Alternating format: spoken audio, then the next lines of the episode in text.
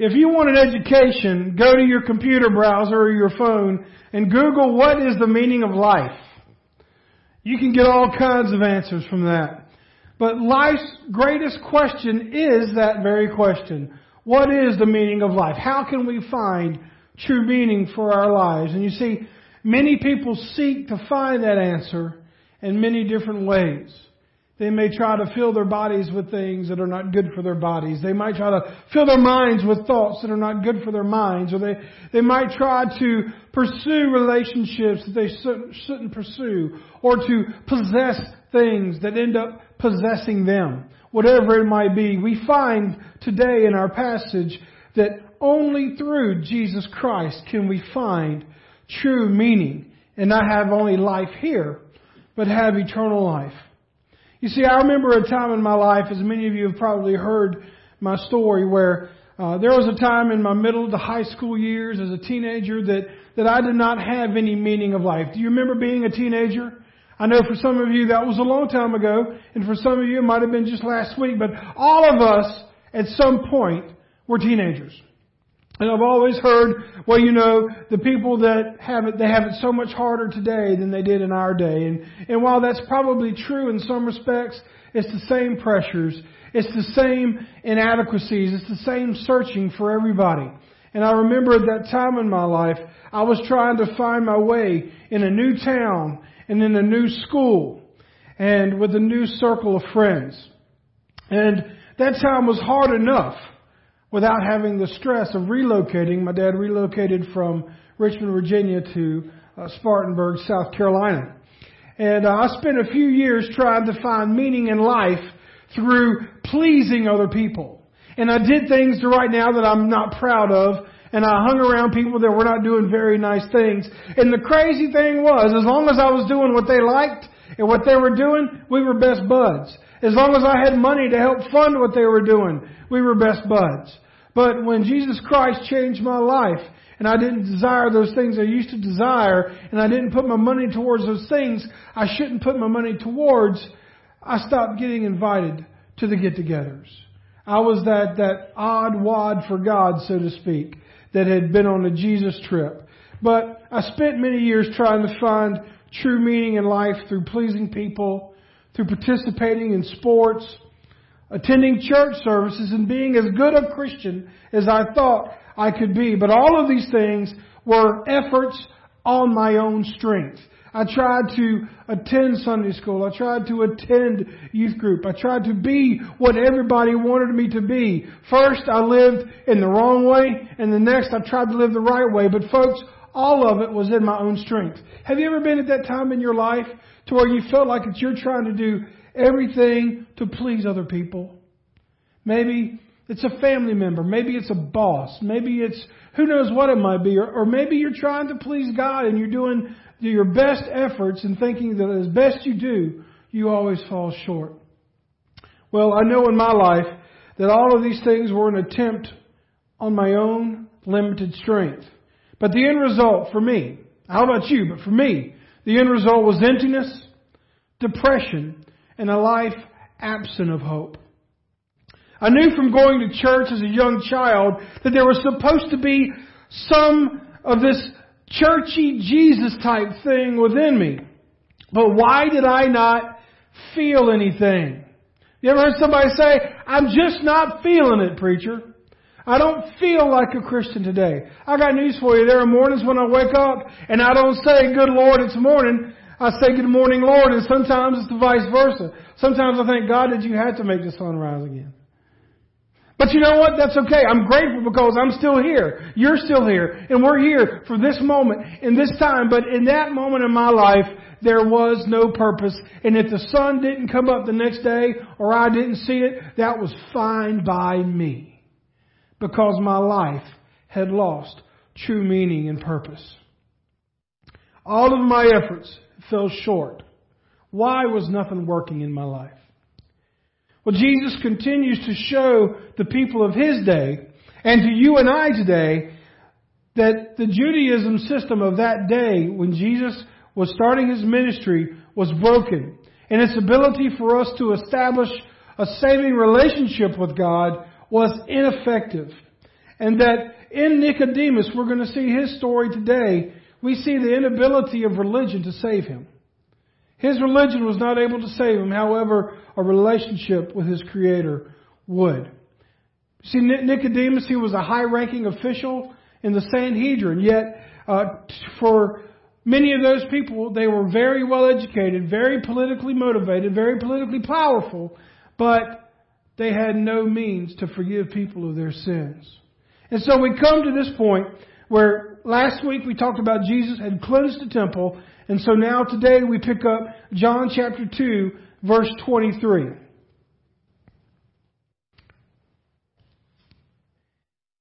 And it says, Because of the miraculous signs Jesus did in Jerusalem at the Passover celebration, many began to trust him. But Jesus didn't trust them because he knew all about people. No one needed to tell him about human nature, for he knew what was in each person's heart. When I read that, that sends chills down my spine. That Jesus knew what was in the heart of every person. My friend, let me tell you today, Jesus knows every dark corner of your heart. Jesus knows every joy that you have, every tear that you have shed, every dream that you have, every hope that you have. Jesus knows that and He loves you and He died for you and He wants you to love Him and worship Him. But we see Nicodemus here. We need Jesus whether we know it or not. Nicodemus had a need, but he didn't even see it. To put the following conversation between Jesus and Nicodemus in the context, we need to ignore the chapter break that we just saw and go backwards and go back to 23 where we started. Did you know that the self-help books are prevalent everywhere? There are so many people that are making money off of, in five steps you can have this. In four steps you can do that. That if you go to a bookstore you go to a library or you go online, you'll see that most of the best sellers are self-help books. But uh, Professor Timothy D. Wilson published an article in 2011 that on why self-help books can ruin your life. Imagine that. Self-help books can ruin your life. He reveals the fact that there is what is known in the self-help industry as the 18 month rule. The 18 month rule. You might ask, what is the 18 month rule? Do you ask that? Ask me. There you go. What is the 18 month rule? Let me tell you what the 18 month rule is. It means that a person is most likely to buy a self-help book this week and will have bought one 18 months earlier. So 18 months earlier, they have bought a self-help book and they're buying again. Now look, if you've got self-help books and you've got people that are helping you, I'm glad to hear that. But I'm telling you that we're always looking for that next fix. We're always looking towards how we can fix it on our own. The problem, he says, with self-help books is that they can steer people away from effective solutions to their problems by suggesting that good health, love, and riches are theirs for the asking if they just think about them. That would be almost like if you're in a hole, digging yourself into a hole, and some self-help guru says, hey brother, dig harder. Think more positive about what you're digging. Just think you might get a treasure while you're digging, and you keep digging yourself into a hole, into a hole, into a hole, searching for meaning. I'm all for positive thinking and seeking to improve yourself, but if your source is based upon your own inner strength alone, then you're already defeated. Because Jesus puts, Jesus puts it this way, and we just read in 23 to 25 that uh, we cannot place our faith solely in our own human strength. Jesus himself, he said in that passage, look back at what he says. He says, I know people, and I know how fickle they are. I know human nature is what he says. Folks, we cannot place our faith solely in our own human strength. Jesus knew that human strength caused people to follow him not for who he was, but how they could personally benefit from him. Notice it says in there that they were following him not because of his teachings, not because he could forgive of sins, but because of the miracles he was doing. People were following Jesus in his earthly ministry because they wanted to get some of that. They had a loved one that was sick. They might have had an infirmity. They wanted to, to be healed. And, and we see as we study Jesus that every healing, every miracle, every parable had a purpose, but people were following him for the wrong reasons. Jesus loved those following him, but he didn't trust them. I'll put it this way. If you want to think about that, how in the world would Jesus love them but not trust them? Think of it this way. A parent loves their two-year-old child, right? A parent loves their two-year-old child like nothing else, but would you trust them enough to leave them unsupervised? Would you trust a two-year-old enough to, to leave them alone and say, look, we're going to go out, we're going to leave the house with you, and we'll be praying for you, and we'll be looking over you. You can call me if you need me, but I know you're two, but you just go ahead and have the house for yourself. We trust you, and we feel like that if you look within yourself hard enough, you'll be able to take care of yourself while mom and I go out on a date. I don't know of many parents that would do that. I don't know of many grandparents would do that. Is it they don't love him? Absolutely not. Is the fact that you have to supervise your child the fact that you don't trust them or love them? The fact is, you love them with all of your heart, but you know what they're capable of. You know the trouble that they're capable of getting into because they haven't got the facilities to think on their own and to have the reasoning skills. So you do not put them in situations where you know that they will hurt themselves. That's the type of love Jesus is showing here. He's not degrading humans, but he's saying, I know that if I leave them alone, that they're going to get into trouble. That's why I came. And that's what Jesus is saying here. This is awesome and scary at the same time because here's the thing. Jesus knows your heart better than you do. Jesus knows the human heart. Why is that? Because he was human. And he was divine. We do not serve a God that has never walked in our shoes. I mean, think about that. There are a lot of other religions, there are a lot of other cults out there where, where the followers have to appease their God, and they are a God that has never walked on this earth. Or if they did walk into this earth, if you go to their graves, their bones are there. But Jesus was full on human, and Jesus was full on divine. He knew heartbreak. He knew betrayal. He knows grief. He knows disappointment. He knows joy. And he knows frustration. He knows burnout. And he knows love. And he knows sacrifice. If you spend five minutes in the Word of God, you will see that Jesus is a man that knows exactly what you're going through. Whether you are 3, 13, or 83, or on beyond. It doesn't matter. Jesus has been there and he knows. Jesus knows that if you are left to your own human intellect and your home, your own human nature alone, you cannot be trusted. That's why he came. Think about it. If we didn't need Jesus Christ, he wouldn't have came. He would, God would have just spun the world into existence and said, hey, best of luck. Try to figure it out. But everything was breaking down. The method that God had gave, given the Israelites through God being his, the Israelites being God's chosen people, they didn't want it. They didn't pursue it.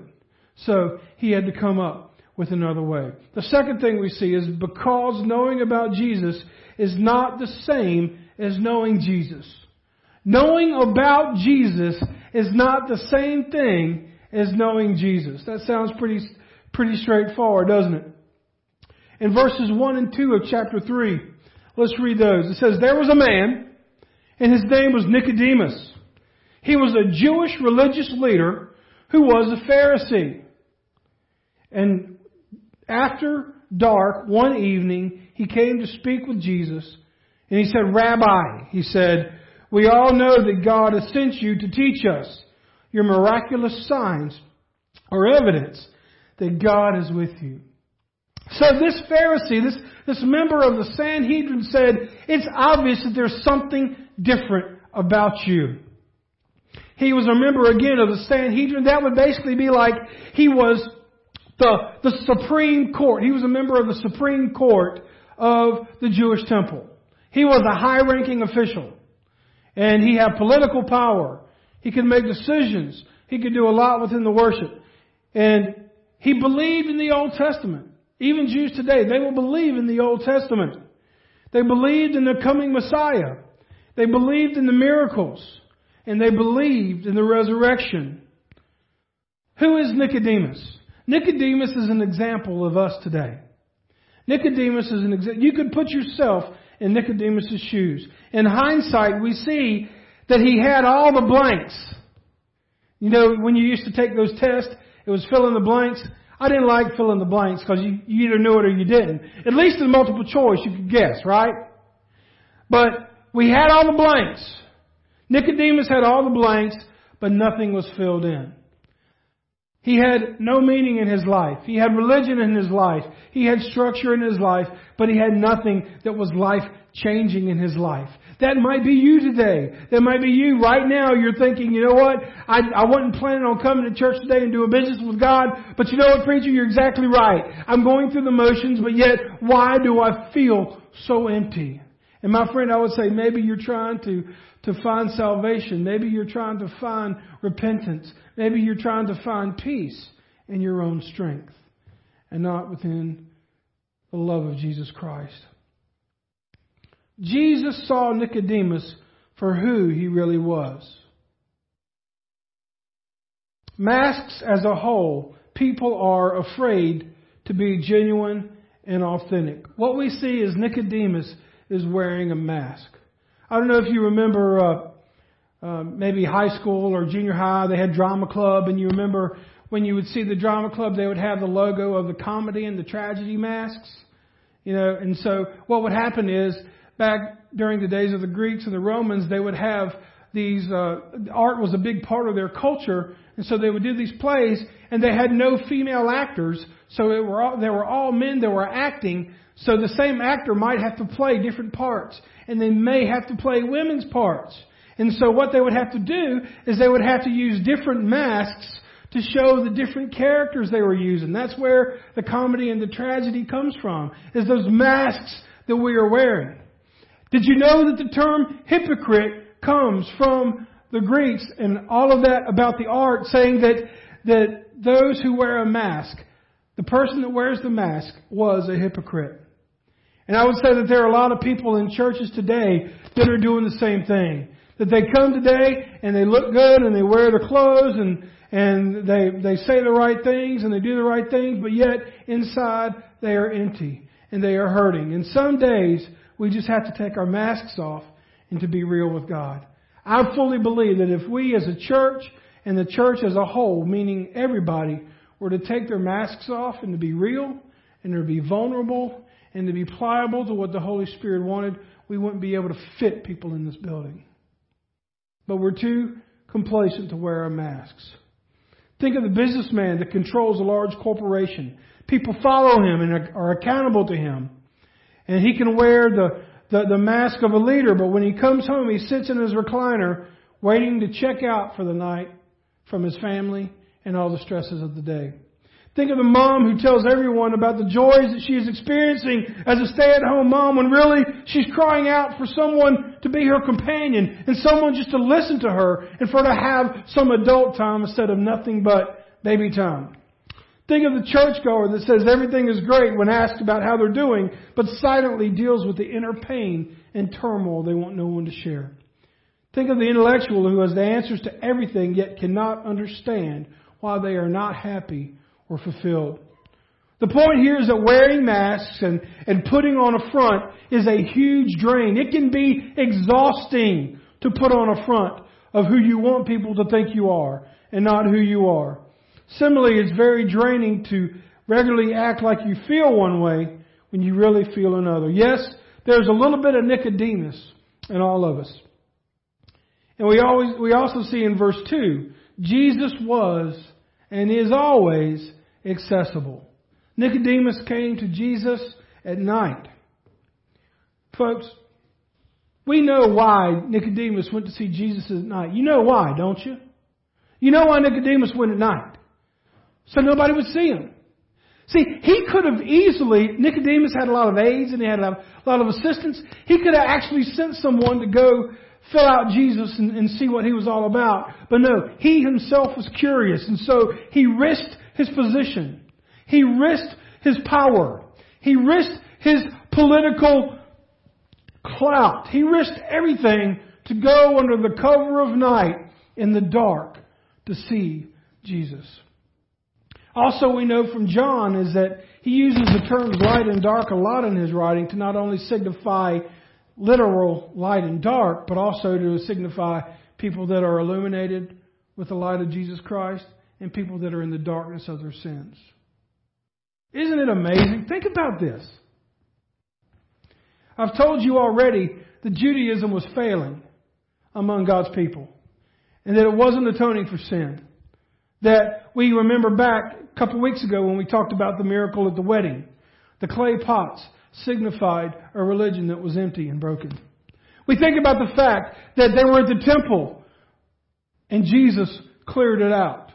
And now here we have a member of the highest council of the Pharisees seeking Jesus. Is there any other proof that you need to see that the system was broke? Is there anything else you need to see other than the fact that man was trying to reach God in their own strength for their own benefit, and yet here you have the highest ranking official coming to see Jesus in the night saying, I've heard about what you're doing. Is it real? There is nothing wrong, and there is no wrong time to seek Jesus, whether you are in the light or whether you are in the dark. He was curious.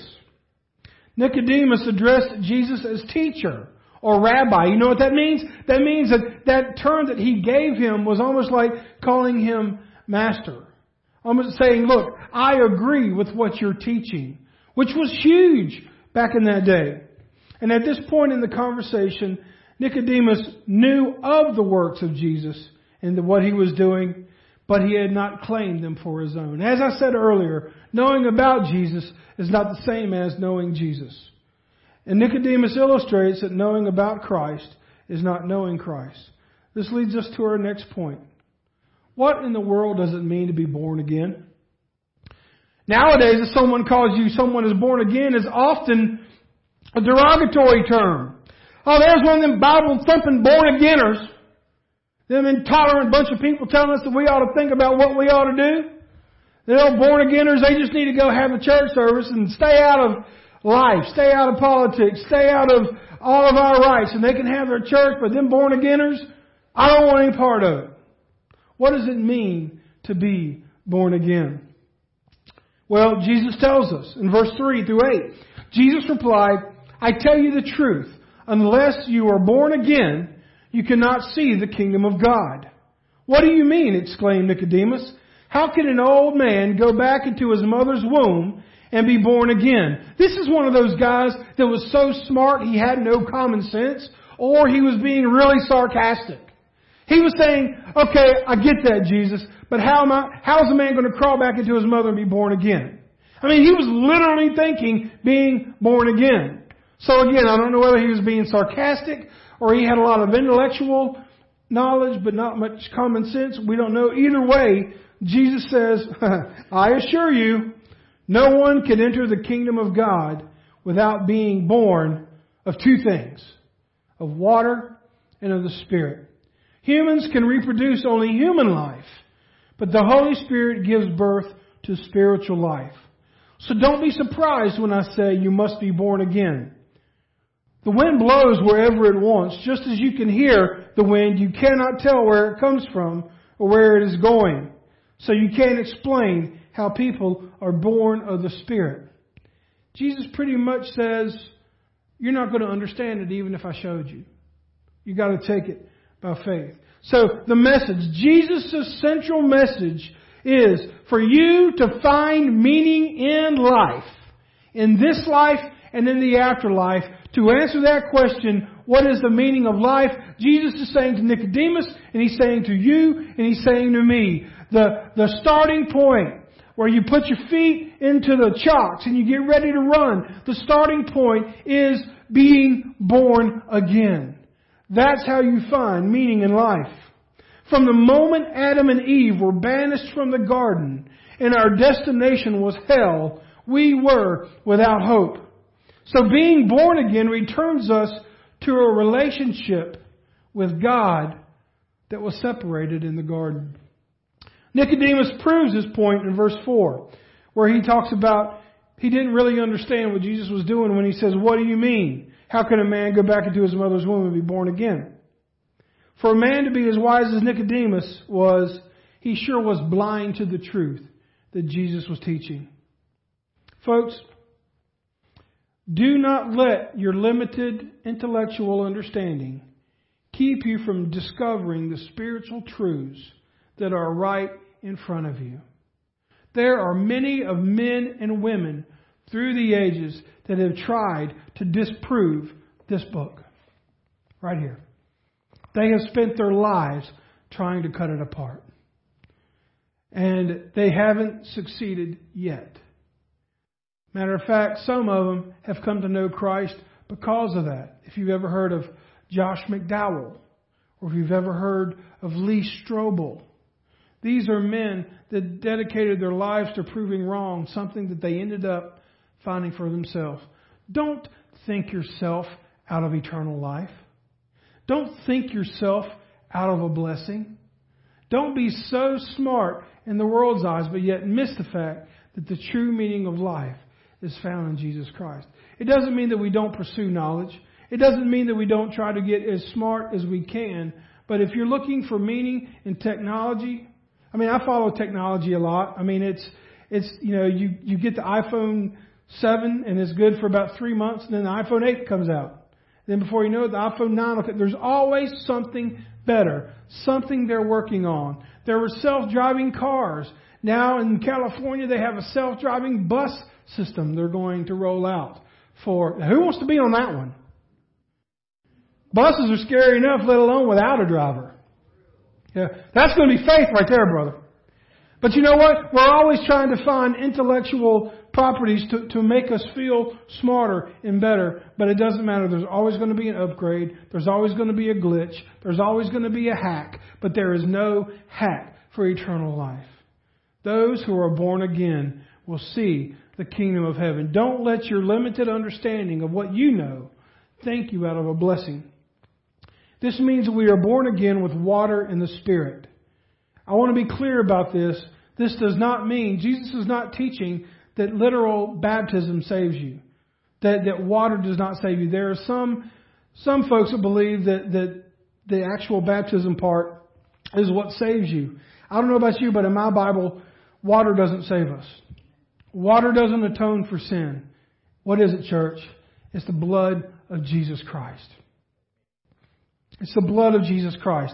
This is not saying the water has the ability to save someone, because, I mean, think about it. If baptism was necessary for salvation, if you go with that school of thought, that baptism is necessary for salvation, then no one in the Old Testament would have ever been saved.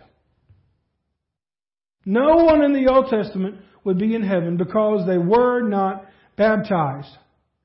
And this is true. Anyone who has been saved since this time would go to hell. If it's true, then that means if someone walks the aisle of the church but never gets baptized, they're going to go to hell.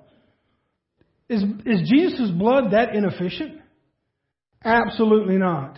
What does it mean? It means that, that we saw in chapter 2 that water was symbolic of the Word of God. Folks, the thing that has cleansing power is the Word of God. We yield our life to God's Word, not try to make God's Word yield to us. That's the problem a lot of theologians are having. They're trying to make the Word of God fit their understanding, and that's backwards. It doesn't work. That means that we need to read the Bible and make our understanding fit it. This means a person can only be born again through the cleansing of God's Word and the power of His Holy Spirit.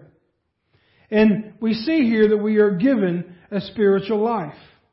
Think about it. In verse 6 it says humans can reproduce only human life, but the Holy Spirit gives birth to a spiritual life. Folks, there is nothing you and I can do in our strength to be born again. And I wish I had the, the, the picture I was going to show you, but Uh, there's a group of, of Christians called the Navigators, and, and they have books, and they have a real good book. Uh, Jerry Bridges wrote on trusting God and some other things. But they have this evangelistic presentation, and basically, if you could look at this pulpit, you could see the steps on this side and the steps on this side. The steps on this side would represent you as man, as, as humans, you in your life. And on this side, these steps represent God. And this that I'm standing on would be a separation that you cannot get by. Because this would be sin. And this gap is so wide that you can't, man-made things cannot get over it. You cannot will yourself over there. The only way to get us to God across this gulf of sin and death in our lives is Jesus Christ. Jesus Christ forms the bridge to bring us from death to life, to bring us from one side of the spectrum over to God. Only Jesus Christ can do that. And the mystery here is Jesus is the how and why of being born again. Folks, it's not up to us to understand because we would, if we could understand how salvation worked, we would replicate it and say that we can do it better. That's our tendency. Whatever God is doing, we can do it better. There are people that set themselves up to be their own gods. We can fix it. That's why many of you are in shambles today because you have tried to fix your life in your own strength and it works for a minute and then it falls apart. There's a reason. You weren't designed to fix your own mess. That's why Jesus came to die for you. God makes salvation a mystery so that we may depend upon Him. And just as you had no control over your physical birth, you have no control over the Holy Spirit. Did any of you have a choice to be born or not? No, it just happened. You were born. You didn't, you didn't choose your parents. You didn't choose your family. You didn't, I mean, it, it happened like it happened, right? And that's the thing, the mystery of, of me preaching and, and you sharing your faith with others and people coming to know Jesus Christ. How does it happen? I don't know. When it happens, is there certain things that you can say? Was it a great sermon? Was it the fact that the books fell off the stand? I don't know what it was. But you know what? If you're feeling the tug of the Holy Spirit to join Jesus Christ as your personal Savior and Lord, I don't explain why that happens, but I just know you better answer it when it comes. Because it's a mystery. I tell people all the time as a preacher, I'm in sales, I'm not in management. God knows what's, your, what's going on in your life. It says even here, Jesus knows your heart better than you do. Jesus is the answer to life's greatest question. Nicodemus came to a crossroads of what he knew about Jesus and what Jesus was revealing to him. Do you really understand the weight of salvation that hangs on your shoulders today? Because, folks, if you're searching for the meaning of life, if you're searching for hope for the afterlife, then Jesus has answered your question today. What must you do? Well, you must be born again. What Nicodemus did with this information, we'll find out next week. But you have a chance today. If you'd like to know Jesus Christ as your Savior and Lord, if you'd like for Him to bring you meaning to life, maybe as a new believer, or maybe as a believer that has tried enough on their own and, and, and forsaken the strength that is within you, Whatever it might be, if you'd like to pray with me, if you'd like to know Jesus Christ, if you'd like to come join this church, or if you'd like to come to the altars, this invitation time is for you. Would you please stand?